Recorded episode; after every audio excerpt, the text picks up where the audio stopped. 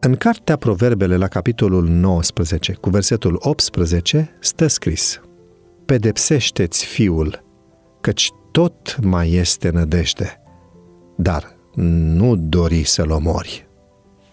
Stând și chinuindu-se să-și mențină echilibrul pe un picior, spune autoarea, care îi tremura, copilul meu de aproape doi ani testa limitele.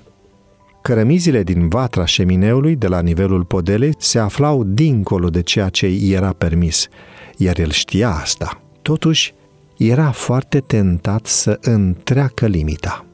Deși mai încercase să-și folosească degetul și suportase consecințele, trebuia să-și confirme însă că toate părțile corpului său se supuneau aceleiași reguli. Trecând cu piciorul peste cărămizi, și-a coborât degetul mare de la picior, apoi și-a ridicat privirea pentru a se uita la mine.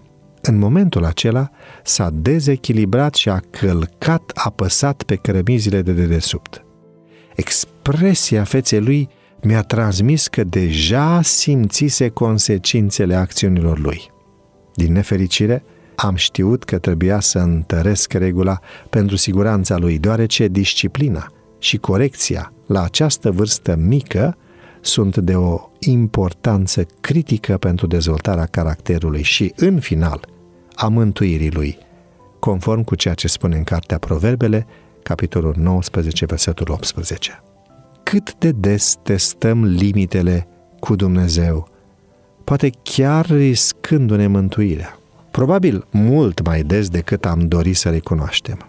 Vrem să ne știm limitele, dar în același timp încercăm să scăpăm cu cât mai mult dincolo de linie. Poate pentru că dorim să facem doar ceea ce vrem noi sau poate pentru că credem că știm ce ne va aduce fericirea. Oricare ar fi motivul, natura noastră umană și imperfectă se aseamănă cu a copiilor noștri la fel cum regula familiei noastre de a nu sta pe cărămizile șemineului a fost instituită pentru siguranța noastră, Dumnezeu ne-a oferit reguli pentru a ne feri de cădere.